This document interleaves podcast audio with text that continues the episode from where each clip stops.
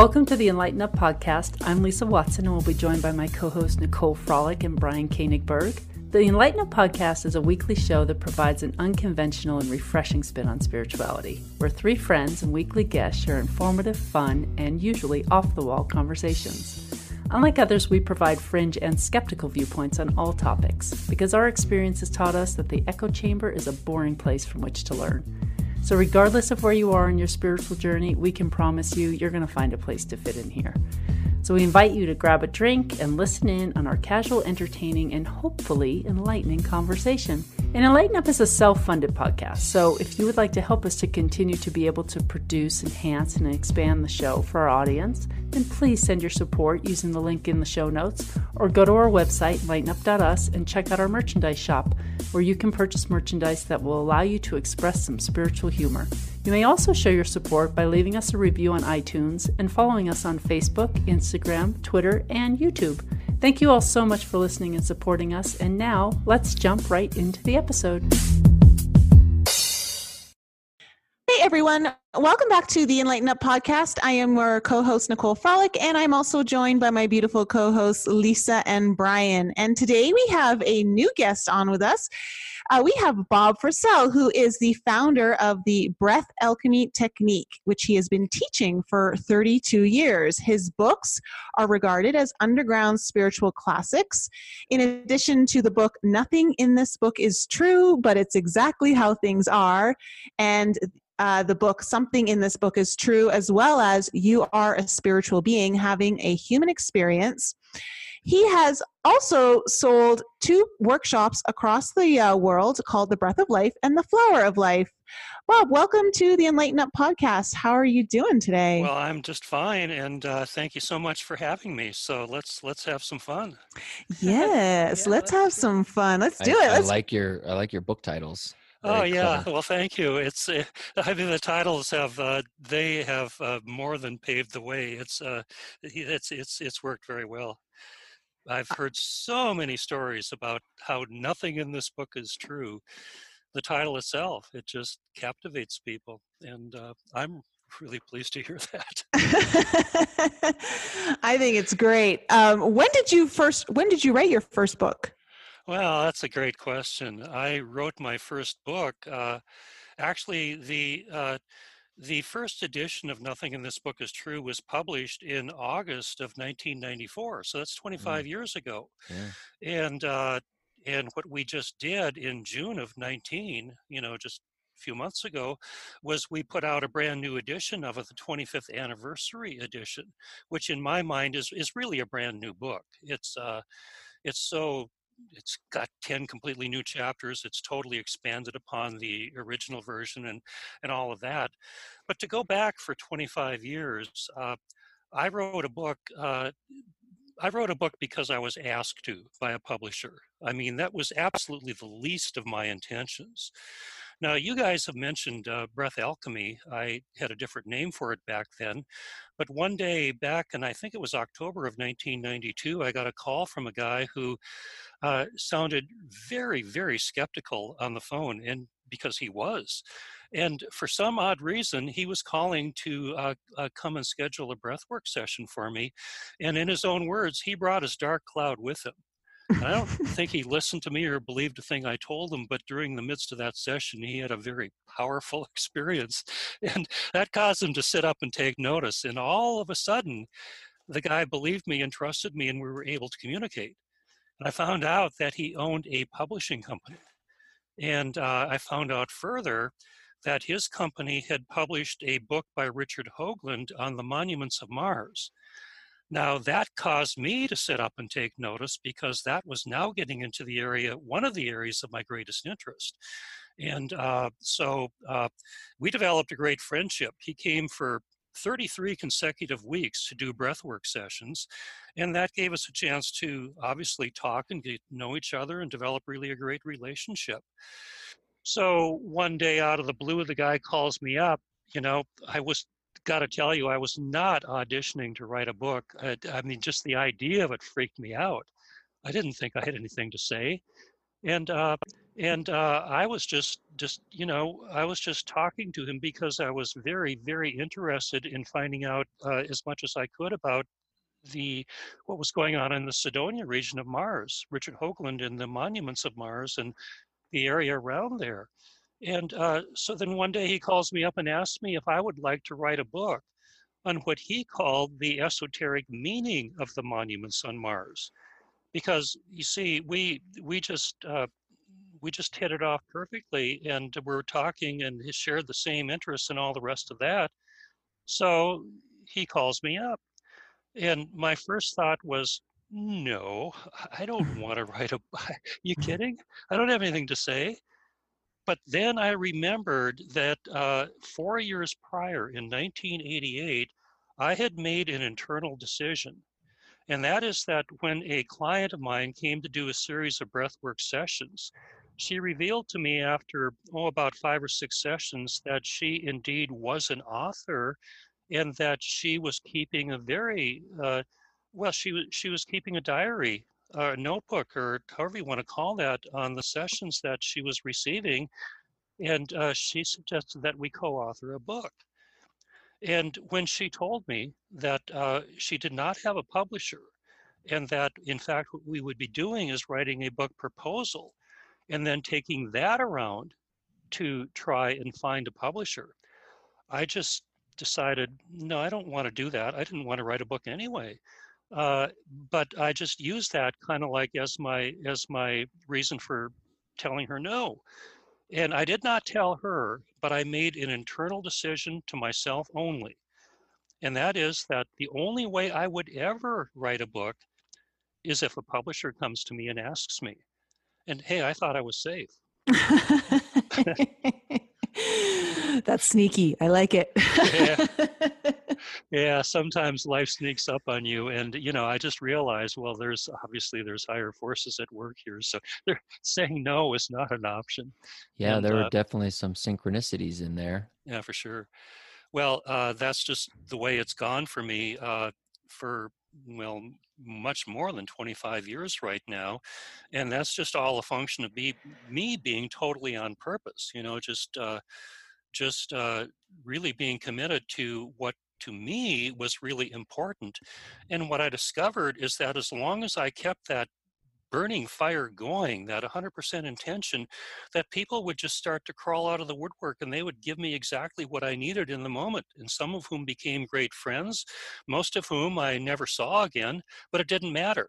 You know, it's just they gave me the perfect tip in the moment to keep me on the path and to keep me moving ahead. So it's uh, that's uh, that's fun and Well- it continues to the day that's that's a little interesting, you know, because in a way, you were really resisting writing a book, and Yeah. you have a very interesting story about the things that we resist and how if we, we want to be a clear channel for healing, how we have to surrender. And so, in a way, you know, Yep. you resisting wanting to write was the very thing you were creating in coming into your reality. Is the way I see it. Uh, that's very well put yeah That happened to me too with Brian. yeah. then won't this guy just keep going away? Just keep showing up. Yeah, yeah. Uh, what you Well, can you- resist, what you resist will persist, and uh, that's one of my what I like to call uh, universal principles. That really my work is based on what I like, what I do call universal principles. It's it's based on three of them for sure, and a fourth one is kind of sneaking in there too. In fact, it has for a long, long time. But uh, what you resist will persist is absolutely one of them. Well, can you share that story with your tabby cat that you found? Because I Oh. know a lot of people will resonate with that. And I know Lisa will definitely um, resonate with part of your story. And I just think it's, oh, I think it is such an incredible story that highlights the power of what we're capable of if we actually get out of our way. Uh, you're talking about Freddie, and uh, uh, it, it, yeah, it is an amazing story. Uh, this happened way, way back in the day, about 19. Yeah, it was 19. Actually, it was 1979 when first Freddie first came into my life, and what it was was that uh, he was. Uh, he was found in a garbage can and he was choking on a flea collar that was much too tight for him. And so, uh, to me, cats are just about the greatest thing on this planet. So, you know, I Here, here. loved cats all my life and uh, would never be without one. So uh, I immediately adopted Freddie, took him home, and just you know gave him the not only the home but the love and affection that he absolutely deserved. And we quickly became best friends. Uh, but uh, I think the uh, to, to get to the point here, uh, in 1980, I spent a couple of months in Europe. I was training and I was traveling uh, with a guy named Leonard Orr, actually the founder of Breathwork, uh, to uh, to become a teacher of Breathwork. I had enough money for a one-way ticket, a one-way plane ticket to London. I mean, that's how much I put myself on the edge. But there was this inner voice telling me that, you know, just, you know, the way will reveal itself. Don't worry. Don't worry about the details. you, you got enough money to get to London. That's all you need. And, and so what it meant was uh, it certainly put me through the loops. Uh, it, it brought up issues, emotional issues, and am I going to make it issues, and all of that that I didn't even know that I had. Uh, so I got a pretty intense healing process, and I had to learn how to move through that and integrate that on a very rapid basis, because uh, what I discovered is that uh, I had some ability to learn something on one day and turn around and teach it on the next day, and I discovered that people would actually pay me for that. And so, and so that's how I uh, worked my way through Europe, and uh, uh, not to mention, I got a free flight back from Amsterdam. But uh, uh, anyway, uh, throughout all of it, at, at the time, the group that that I was with, many of them were devotees of, of Babaji. Now, for those of you who don't know who Babaji is, I would refer you to the classic piece of literature called Autobiography of a Yogi by Paramahansa Yogananda. And there's a chapter in that book called Babaji, the Yogi Christ of India. And uh, to say that uh, Babaji is, is a bit of a master, I mean, it's an incredible understatement.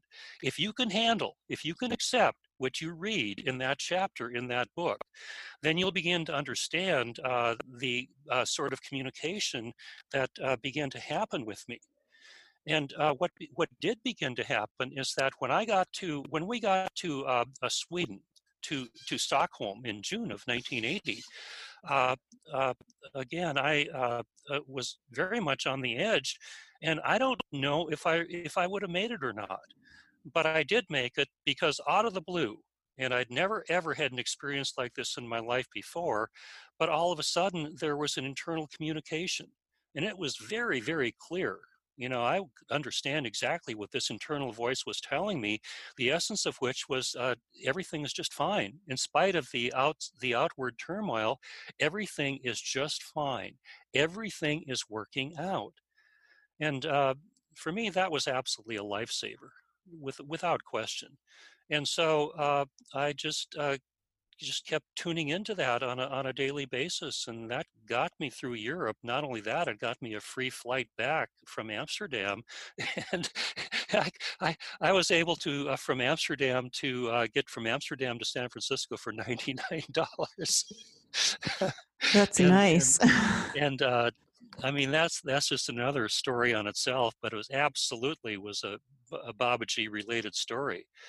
Uh, uh, it, that's another tangent. Might come back to that, but we were talking about Freddie.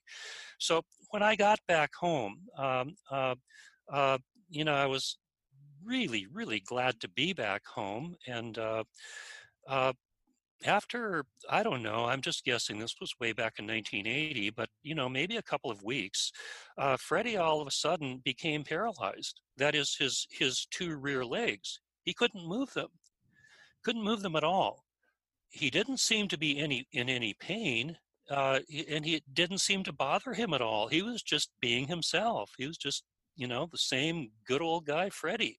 And he was able to kind of like inch himself um, around. It was just so sad for me that uh, even though he didn't have a problem with it i did. And uh, i didn't know what to do so i took him to the veterinarian the vet didn't have a clue. So I brought him back home. And then uh, one evening, we were sitting out in the back on the patio, and um, I was just going into my thing about Freddie, uh, just feeling so sad and so sorry for him, and what can I do, and all of that. And then, all of sudden, here again, just completely out of the blue, I uh, nothing like this I has ever happened to me before. Um, but all of a sudden, I just started getting this internal, I don't know, internal understanding throughout all of my senses. And it kept growing and it kept building. And it what what the message was was there was absolutely no reason that Freddie cannot be instantly, totally, and completely healed. And in just the matter of a very short, very short period of time, it just grew with such intensity so that it quickly got to the point to where I knew with absolute certainty in every cell of my body that that was absolutely true. And in that moment, in that very moment, Freddie got up and he walked around as though nothing had ever happened. Huh. And uh, I thought that was pretty good. I had a owners. pretty darn good idea who was behind this, but there is more. We're just getting started here. Oh, yeah. okay. yeah. Uh, so Freddie was just fine. Never, ever again did he uh, uh, suffer from this paralysis. Never again. Just like it never happened. But then one day, and I, am guessing the time frame is about two weeks, as I recall it best, that uh, he came home one day from his daily territorial adventures, and everything was fine, except he had one eyelid completely closed. Mm, I didn't think too much of it, uh, but uh, it stayed that way for maybe a couple of weeks. And then when it opened, and it did open, what I saw did not look like an eyeball just looked like a piece of rotten dead flesh that perhaps at one time was an eyeball, but now did not in any way resemble an eyeball. So that really caught my attention. And uh, I didn't know what to do. I mean, you know, who, who am I? And, and so I did the only thing that I could think of, and that's take him to the vet. And the vet he could really offer nothing. He gave me some ointment. He wished me luck, and he, he advised me that I'd better get back back to him pretty quick uh, because he was going to have to surgically remove Freddie's eyeball. And uh, oh man, uh, you know, I started wondering, well, would he even survive something so radical? And then I started wondering, well, what if it's, you know, what if he's got cancer or something like that? And, uh, um, you know, I just felt quite helpless. But the same thing happened again. We're sitting back, it, it, was about the same time of the early evening, and uh, we're sitting on the pretty much in the same exact spots, Freddie and I.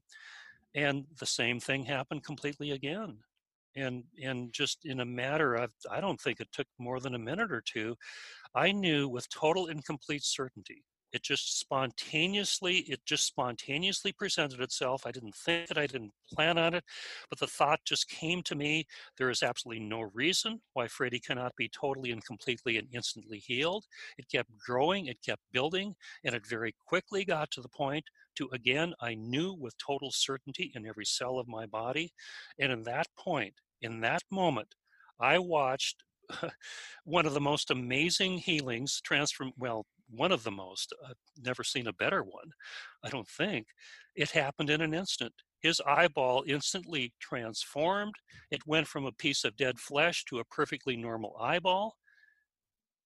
And i took him to the vet and the vet was absolutely amazed. Wow.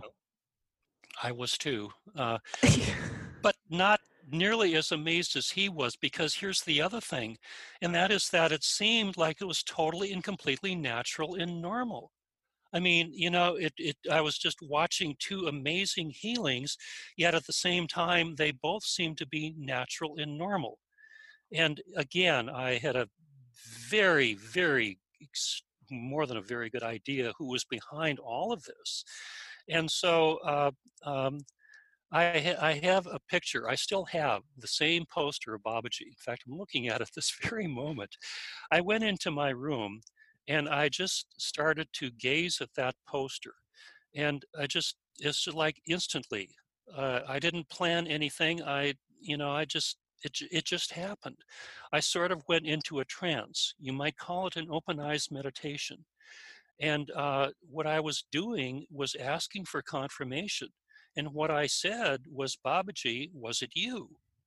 And in that moment, that image of Babaji became alive. It became animated like a Looney Tunes cartoon, you know, like Bugs Bunny dancing around. And that's exactly what he did. He started dancing around. And uh, I thought that was pretty good confirmation. And um, um, I mean, and I don't, I don't often tell that part of it because it's just like it's ah, come on this guy what's he been smoking it couldn't possibly be true yet that's exactly what happened so you know if that's too much for people to accept i understand well, I do understand, but it's your happened. it's your experience, and I yeah. mean that at the end of the day, that's all that matters. Yeah. But this this idea of of being able to be instantly healed or go through an instantaneous healing really was a huge lesson or teaching for you later in life. Oh, absolutely. Yeah, and it was so powerful that it, it took me at least 12 years, at least 12 years, to begin to get any understanding at all of what had happened. Because it, you see, I totally gave my power away for 12 years. Well, it was Babaji, you know, I, it, I, I wasn't even there. And that's absolutely what it looked like. But I finally came to the conclusion, to the realization that what Babaji was showing me was uh, I've got all of this inside of me. And, and and he was just you know it was just it was just coming through him but what he was really trying to show me is that this is just who we are and once you learn to tune in then uh, what previously was perhaps considered to be impossible you know miracles become commonplace so to just unpack this a little bit further, I uh, I was struggling, and that's kind of like putting it mildly. I was struggling with a low back injury that had really well, it, it, it's, it's like I felt that my life was taken away. You know, I was very athletic. In fact, I was a professional bowler back in the day, and that's how I injured my back uh, in a bowling tournament. And like a dummy, I just kept on going I had no idea what I was playing with. You don't mess around with backs. I kind of learned learned that lesson the hard way, and uh, many many years later, I was still struggling with it. But uh, when I finally got the message, it was sometime in 1991, and here I was. I was, you know, lying in bed. My back was out again, and I, you know, I could, you know, getting out of bed was a tr- was a was a struggle. But the inner message that came to me was I don't have to do this anymore. And then in that moment, I got my first major healing. Goodness sakes, in in uh, uh 21 years. I mean, I I injured my back in 1970, and it wasn't until 1991 that I finally began to heal. And it, it was through the other major tool was the breath work and, and, which is why i got into and discovered breath work in the first place uh, because i had an experience way back in 1980 in a breath work session of uh, energy going to that part of my back to uh, and I, and I realized that that was the key to my healing that everything is energy and uh, that's that's you know you don't deal with the symptoms you go to the source and harmonize the distortion all the distorted energy. But it, again, it took me many, many years to really internalize that and get to the point to where I could accept it to the point to to create that kind of healing within myself. Well, that's that's just it. Is that the difference between us as humans and, for instance, Freddie the cat, is that Freddie didn't resist his reality. There he was go. okay with everything. Even when he was paralyzed, he was okay exactly with how things were. He was like, okay, this is my reality. And I know Brian's going to love this because he's totally understanding this principle through reading um, the miracle mind and the miracle or the miracle morning and the miracle equation True. where you know when you don't have to be happy about your situation but as you if you accept it and just allow it to be then you're not resisting anything anymore. And that's what allowed that healing to come through and for Freddie to receive it was because he had no resistance to anything. Mm-hmm. Exactly. And that that was the great the great lesson that I learned from Freddie. So Freddie, my good buddy, was in many ways uh, one of my very very best teachers. Uh, but but here again, the lesson was not instant. It took me, you know, 10, 12 years to even begin to to to internalize that. But uh, once I got it, I I got it. How is it that some people like it's our beliefs that keep us from seeing these things? Yeah, and, and cats don't have these limiting beliefs. He, he's, he's just being Freddie, you know. right, but you as the owner must not have either, or you wouldn't have been able to experience that. And and I find it fascinating how some people who maybe don't necessarily seem like they have any different beliefs than anyone else, but have these types of experiences. Well, here's the thing, and, and that is that the veil was temporarily lifted. That's that was that's what happened with my experience with Babaji, with the healing experiences with Freddie. lifted the veil long enough to show me the possibility. And uh, but but here again, you know, I was so immersed in my limiting beliefs that it took me many years to really get the lesson. That's happened to me. Um, I remember when I was going through one of my major awakening points um, when I was on my one year sabbatical and really getting into yoga. And I remember lying on the mat in Shavasana and having these like questions that I used to ask for years and years and years.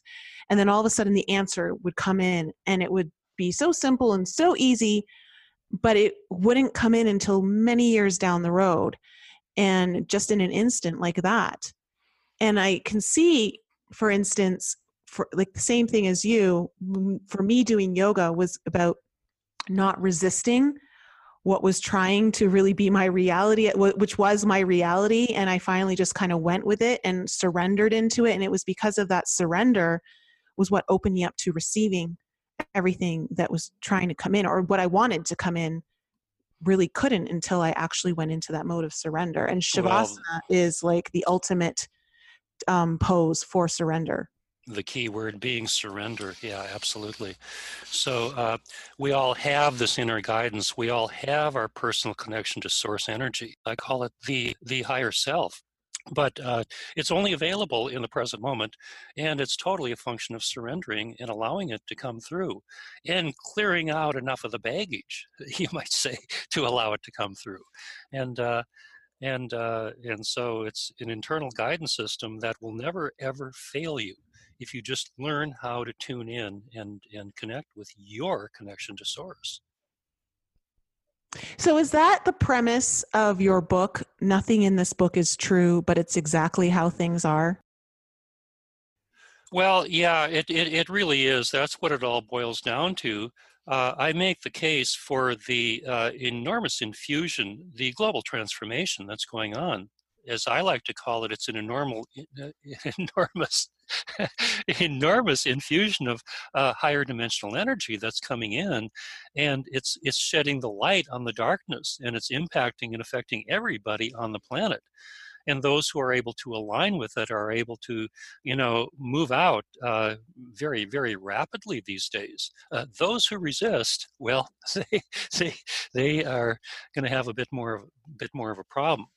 And so not only is there this global transformation, but here again, it's impacting and affecting everybody on it. And so that's what so much of my book is about is just showing the in detailing the personal transformation that we must make if we're to move through these changes in a way that enables us to to to uh, uh, come from our true nature and you know to let go of the false self and to you know tune into what's real. And uh and uh yeah that's that's letting go of the false self otherwise known as the ego? The mind the ego. Yeah absolutely. Uh, the mind is never ever in present moment. It doesn't know the present moment. Uh, it has a very vested interest perhaps you've noticed in being right it's in a continual that. state of judgment and it's that very judgment that keeps us stuck in our lower self and so uh, i make the point in the book that we exist in threeness uh, the higher self the middle self and the lower self and when we're mind based, as we have been, I, I suggest for about 13,000 years now, uh, we are, uh, as I said, never in the present moment and in a constant state of judgment. And that's the perfect way to block yourself from your true nature. So I, I further go on to say that in order to move into the higher self, you first must go down and reconnect with the lower self, which is a child of, say, about, you know, two to four, maybe two to six years of age. Basically, what I'm getting at is that uh, uh, we need to uh, find a way to let go of some of the baggage, and that is to heal the trauma uh, that was laid upon us, even by you know loving, well-intending parents.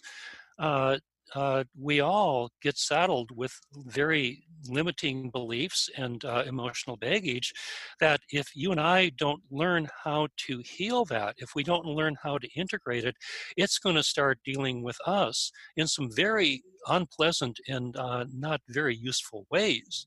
And so, uh, and so that we must first go down and learn to uh, deal and heal and uh, transmute some of that baggage. And then the present moment begins to present itself, which is the gateway to the higher self, to our true nature, to our connection to source. It's only available in the present moment. It's not conceptual, it's totally experiential, and uh, it's what life is really all about. So I'm quite certain that that's what the what the global transformation is all about, giving everybody the opportunity to discover their true nature and uh, and uh, uh, makes life a whole lot more interesting. Yeah, we we talk about the lower self here as the inner child, and so mm-hmm. yeah, and, right. and how important it is to go back and um, reconnect with that part and heal what was, you know, really discover and uncover what the traumas or pains or inflictions or suffering was at that time, and then be able to give that back to yourself exactly. Yeah, yeah. The the inner child, lower self, same same thing. And so then uh, uh, you've, I guess we've mentioned breath alchemy. Uh, that's that's the technique that I've used and teach others to use to to transmute this stuck energy and to do it totally on an energetic or feeling level. So you totally bypass the the mind, and uh, which is a good thing because because because if, if you're if you're expecting the mind to heal the mind, you know it's it's why don't you get the fox to guard the chicken coop while you're at it? You know. so uh, so I've found it kind of useful to find a way to totally bypass the mind and just go straight for uh, the energetic healing, doing it completely on the feeling level.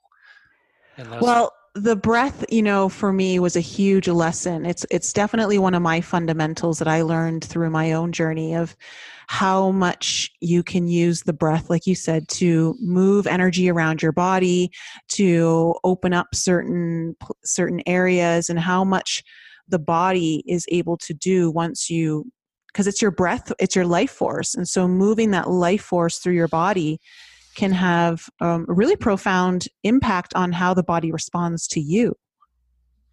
Yeah, exactly. Life force energy is is absolutely what it is. It's prana, uh, and and prana is source energy.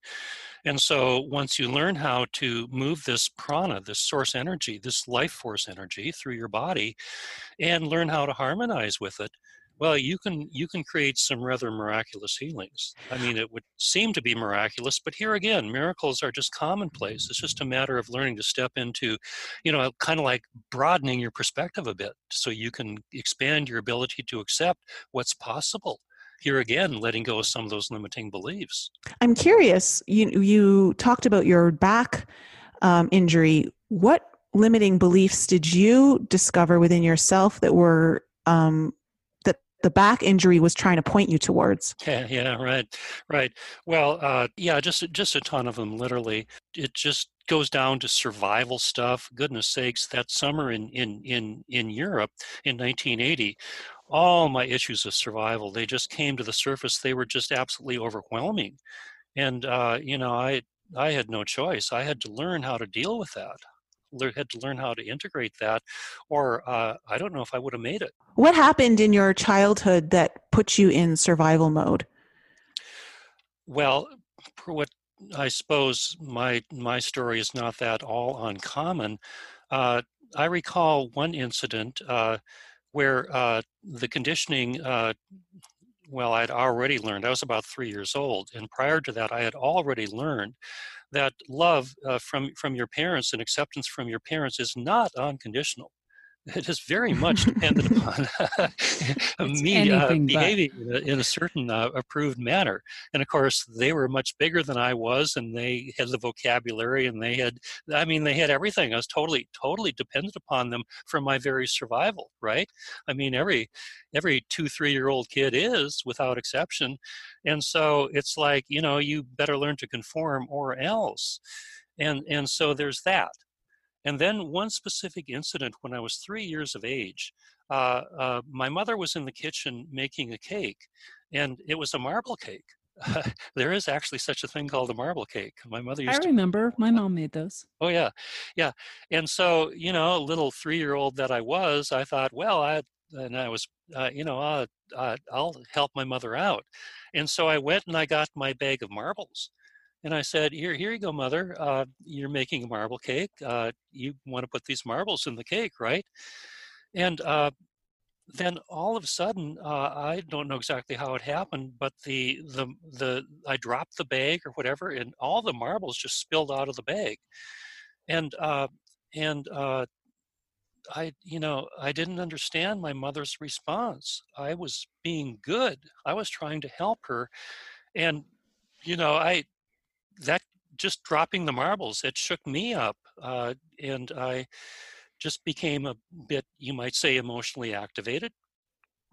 And uh, she kind of like compounded the issue because what I needed more than anything else in that moment was just the love and understanding, her telling me that it's okay. And in fact, she getting down on the floor with me and helping to pick up the marbles and letting me know that everything was just fine. But instead, what I got was what seemed at the time like just a just a stern command to you know get down there and pick up the marbles, and that you know that that really torched me off. I just went into you know into a little tirade why me? and i was crying and kicking and screaming and just all all the rest of that. And then my father got into the act and uh, so this quickly devolved uh, very quickly. You know, what started out as a fun and joyful experience very quickly turned into, you know, probably one of the worst days of my three year old life. And uh, I just use that as a specific example that, uh, uh, you know, as, as a small little child who does not understand, uh, there must have been something wrong with me for feeling what I was feeling, for acting the way I acted. It wasn't given any sort of understanding, wasn't given any sort of that's okay. It's just the only thing I got was that was totally unacceptable behavior. So, as a small little child, what are you supposed to do with the emotional, uh, with the emotions that you weren't allowed to feel because there's something wrong with you for feeling them? What are you supposed to do with the behavior that's not accepted, that's emotionally driven? Uh, you're supposed to, you know, suck it in and uh, develop an act for being a, uh, a, a good little child and you know behaving and acting in the right way. But what do you do with all that emotional baggage? If you've never learned how to be okay with it, if you've never learned how to process it, if you've never learned how to integrate that, do you think that's just going to go away? You know, we become very, very good at finding ways to distance ourselves from feeling those unpleasant feelings. We become very good suppression artists and we become good actors and actresses. But underneath it all, there's all this baggage that is still there and sometimes uh, oftentimes uh, at the worst time, it'll present itself in the most undesirable ways. No, and we have no idea that some of those things are there. Like you may think, I don't have any trauma. You know, my my Yeah. parents were great, and you think of all the things like they provided food and shelter, and you know, they took me to school and helped me with my homework and took care of me when I was sick, and you know, threw birthday parties for me, or you know, whatever the case may be, and you don't remember the marble incidents Yep. you don't remember that that you know they weren't patient with you and that they didn't allow you to show up as your authentic self and Yep. so it's very hard for a lot of people to go back and find these points that have created beliefs in them that are limiting Yeah, you don't remember it, but your subconscious does, Mm. and it, it determines up to 90% of your behavior. Mm-hmm. And so on a all of a cellular sudden, level you remember it Yep. Yeah. And and so here again, if you don't if you don't find a way, as I like to say, go down, go down, go down to the lower self, or as you call it, the inner child, and find a way to heal that trauma, uh, it's going to increasingly deal with you in in uh, unpleasant and socially unacceptable ways. I mean, you know, and then it plays directly into because we were so mind based and obviously still are, we're in a constant state of judgment. And uh, the judgment, coupled with the mind's incessant need to be right, uh, means that uh, we get ourselves into a lot of trouble that is absolutely unnecessary. You know, that stuff just clears up once you learn how to uh, heal the emotional trauma that is generating it. And so, um, how do you reverse engineer that Well, the the tool that I've always used is is the breath work because you see here again what it does is completely bypasses the conscious mind. So it's not your mind that you're that you're dealing with at all. Uh, what what the prana in the breath work does, it brings up the feeling component, and and I'll just just uh, maybe unpack that a little bit. Anytime that you and I make somebody or something wrong, and then coupled with our mind's need to be right about it, you know, I'm really right and you're wrong. What you did was bad and wrong and terrible and awful. And I know because I, you know, just same old mind chatter stuff. Well, there's really two components here. The uh, there's the mental component, the you know the the belief system that in or the you know the thought belief that I'm right and you're wrong, and uh, you know that has a lineage that that goes way back. There's very uh, a whole line of you know very similar incidences that you've been you know right about and the other person has been wrong about for a long long time right now. So there's that mental component, and this becomes lodged in our subconscious mind and just you know becomes part of our uh, subconscious belief system. But at the same time, uh, everything is just energy. And so, for every concept or every belief or every thought that you and I have, there is always an instantly an immediate energetic component. Call it a feeling, a sensation in the body. And because you've made somebody or something wrong, the uh, the uh, mental component has a lot, perhaps a lot of negative charge to it. You know, you really believe you're make wrong, and you better shape up, or you know, all that nonsense that goes with that. So there's a lot of negative charge about that's that's that's driving that. And so what that can only mean is that the instantly created energetic component, the feeling, can only be an unpleasant feeling. And so we live in a culture that has been thoroughly trained to resist unpleasant feelings. I mean, goodness Mhm. sakes, our medical profession is built around it. Yep. Don't worry, big pharma, they'll give you a pill. That'll solve your problem. Uh, you know, and, and, and, and so uh, all it does is, you know, it gives you a band-aid, a quick fix, and a quick fix, and temporarily suppresses the symptoms. But that doesn't mean it goes away. It's you've all you've done is suppress it, and it's still there.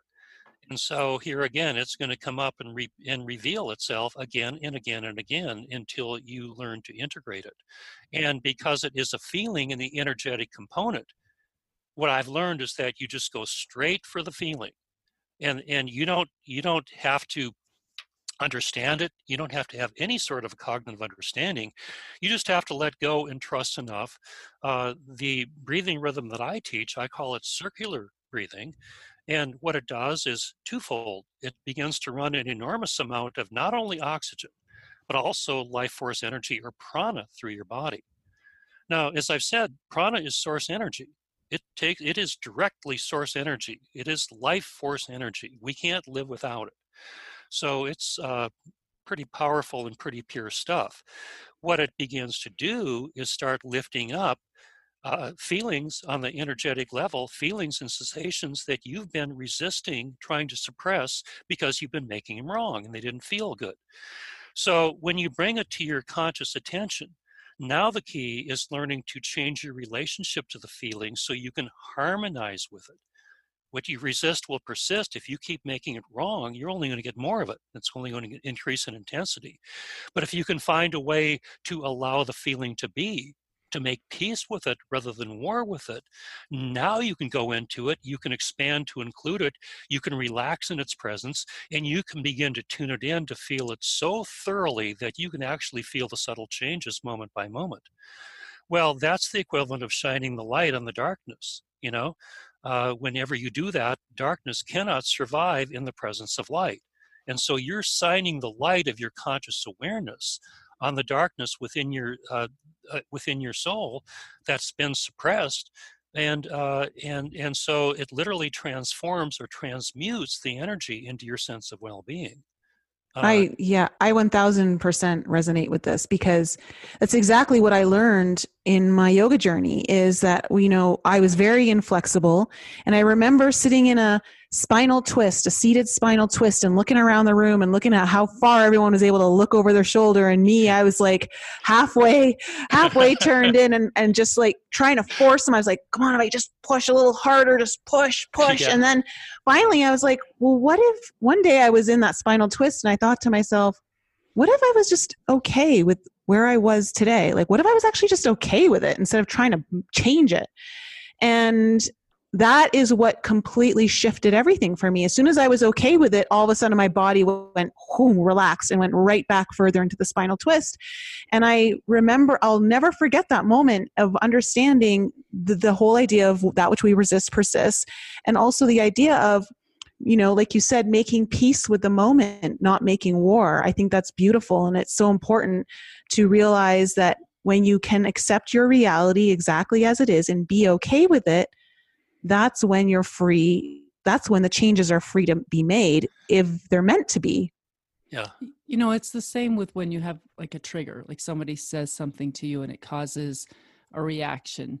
To me that's a great way to kind of reverse engineer something you might not have realized happened to you in your childhood. And and using yoga which i love the analogy to just think of like it's when you're you know you have that pain in that muscle stretch and that feeling in your pose and instead of resisting it like you said nicole you just kind of feel it. You you don't resist it. You're just like i'm okay with this pain. And you breathe into it. And you mm-hmm. breathe into it. And i've learned to do that with my triggers where you know somebody says something and i initial you know immediately feel you know like my healings feelings are hurt or wow that person was such a a jerk to me or why did you have that tone? or whatever and instead just stop for that moment and think of it like a yoga pose and be like how about i'm just okay with this? And breathe into it. And breathe into it and allow myself to feel it and maybe ask myself when have i felt like this before? Like what is this trying to show me that's inside of me you know as a trauma point that i'm not aware of? And the more and more you have this awareness and you pay attention to those those triggers it leads you back to these feelings that you may have had when you were younger and and you may never remember a specific incident.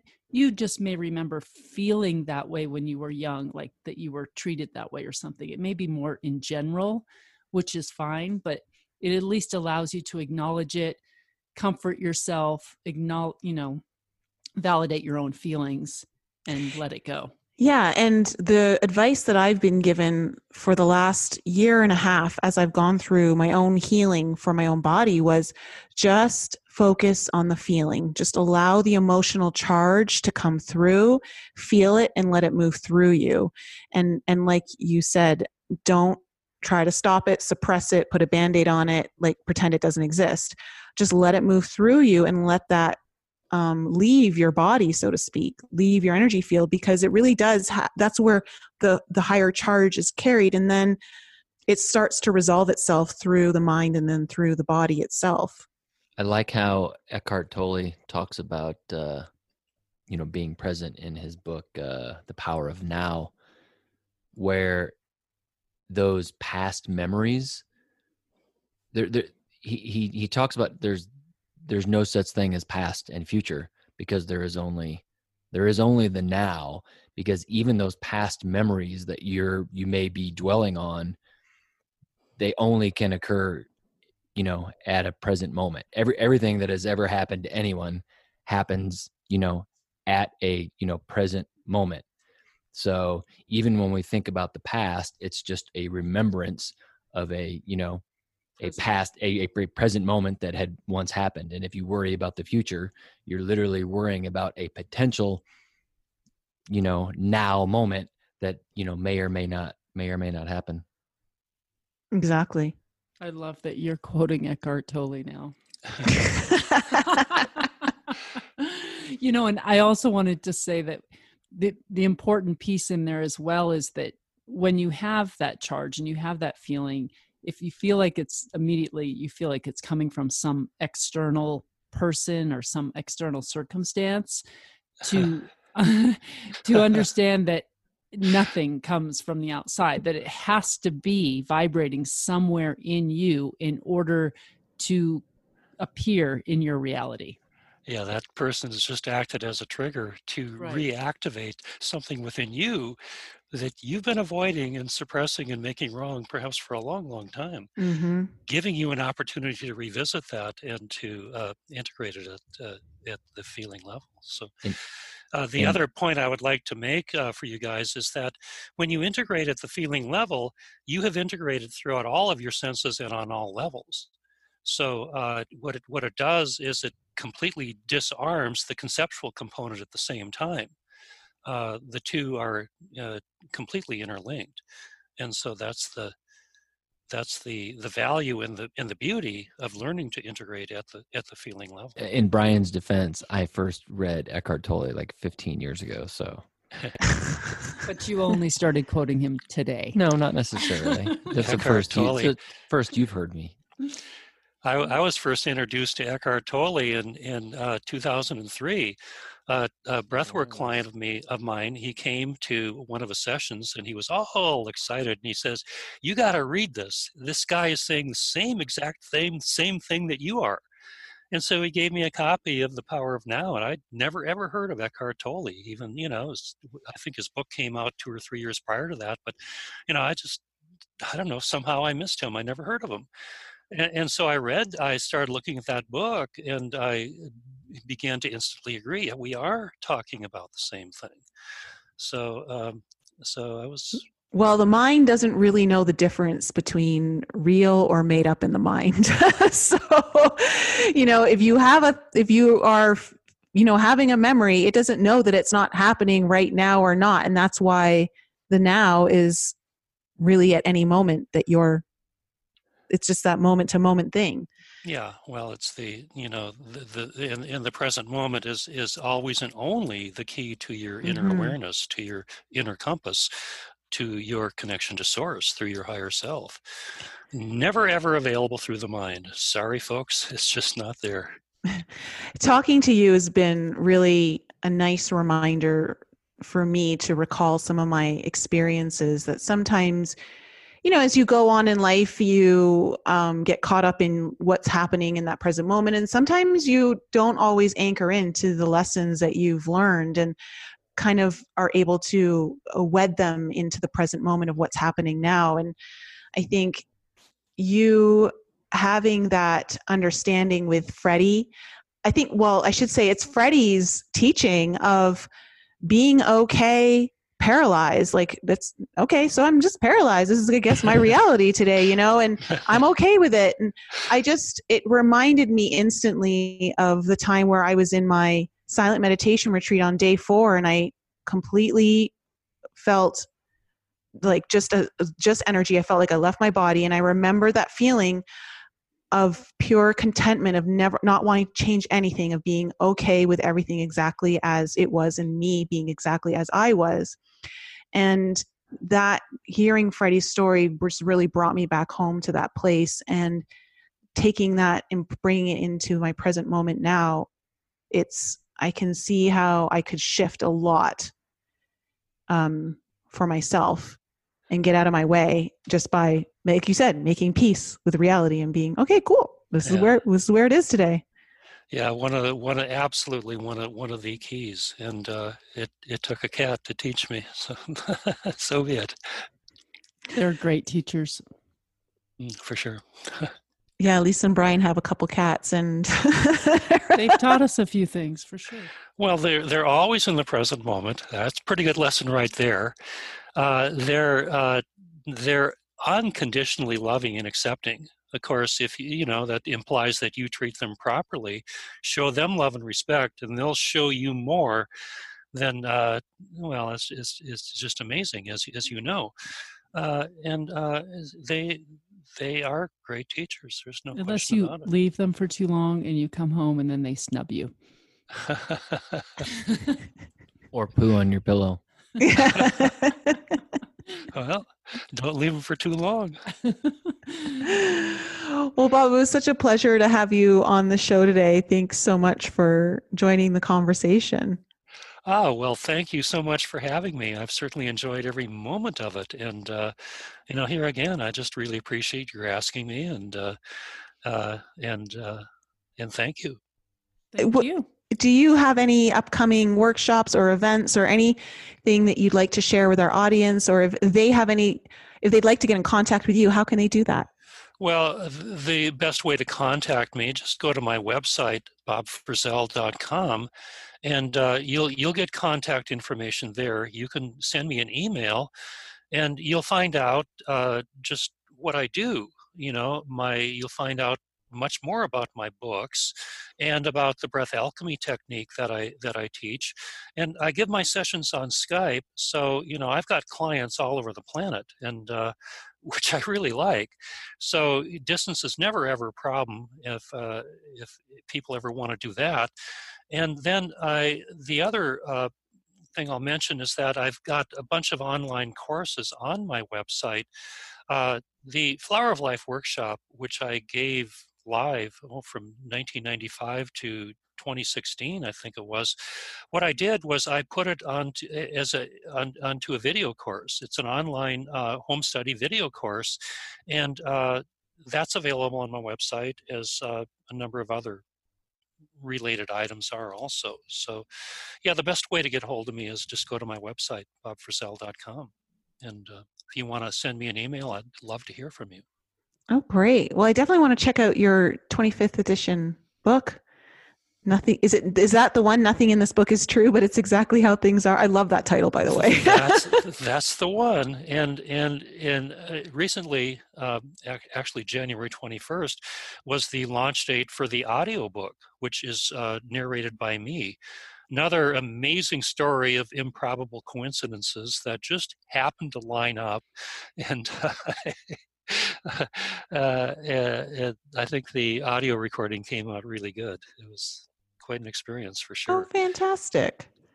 Well, thanks so much, Bob, for being on the show. And thank you again to our audience for joining us this week. It's always a pleasure to have you with us. We will be back with you again, and uh, we love you all. Thank you all for joining our show. We appreciate you tuning in and supporting us. If you have any questions you would like answered on the show or any guests you would like to hear on our show, please email that information to us at info at enlightenup.us. And please follow us on Facebook, Instagram, Twitter, and YouTube. And if you're interested in contacting Nicole or myself for some coaching or any of the other services we provide, you can find out more about Nicole at inflexibleme.com and my website is lisaloveslove.com. Thank you again for joining us and supporting our show, and we will be back with you all next week.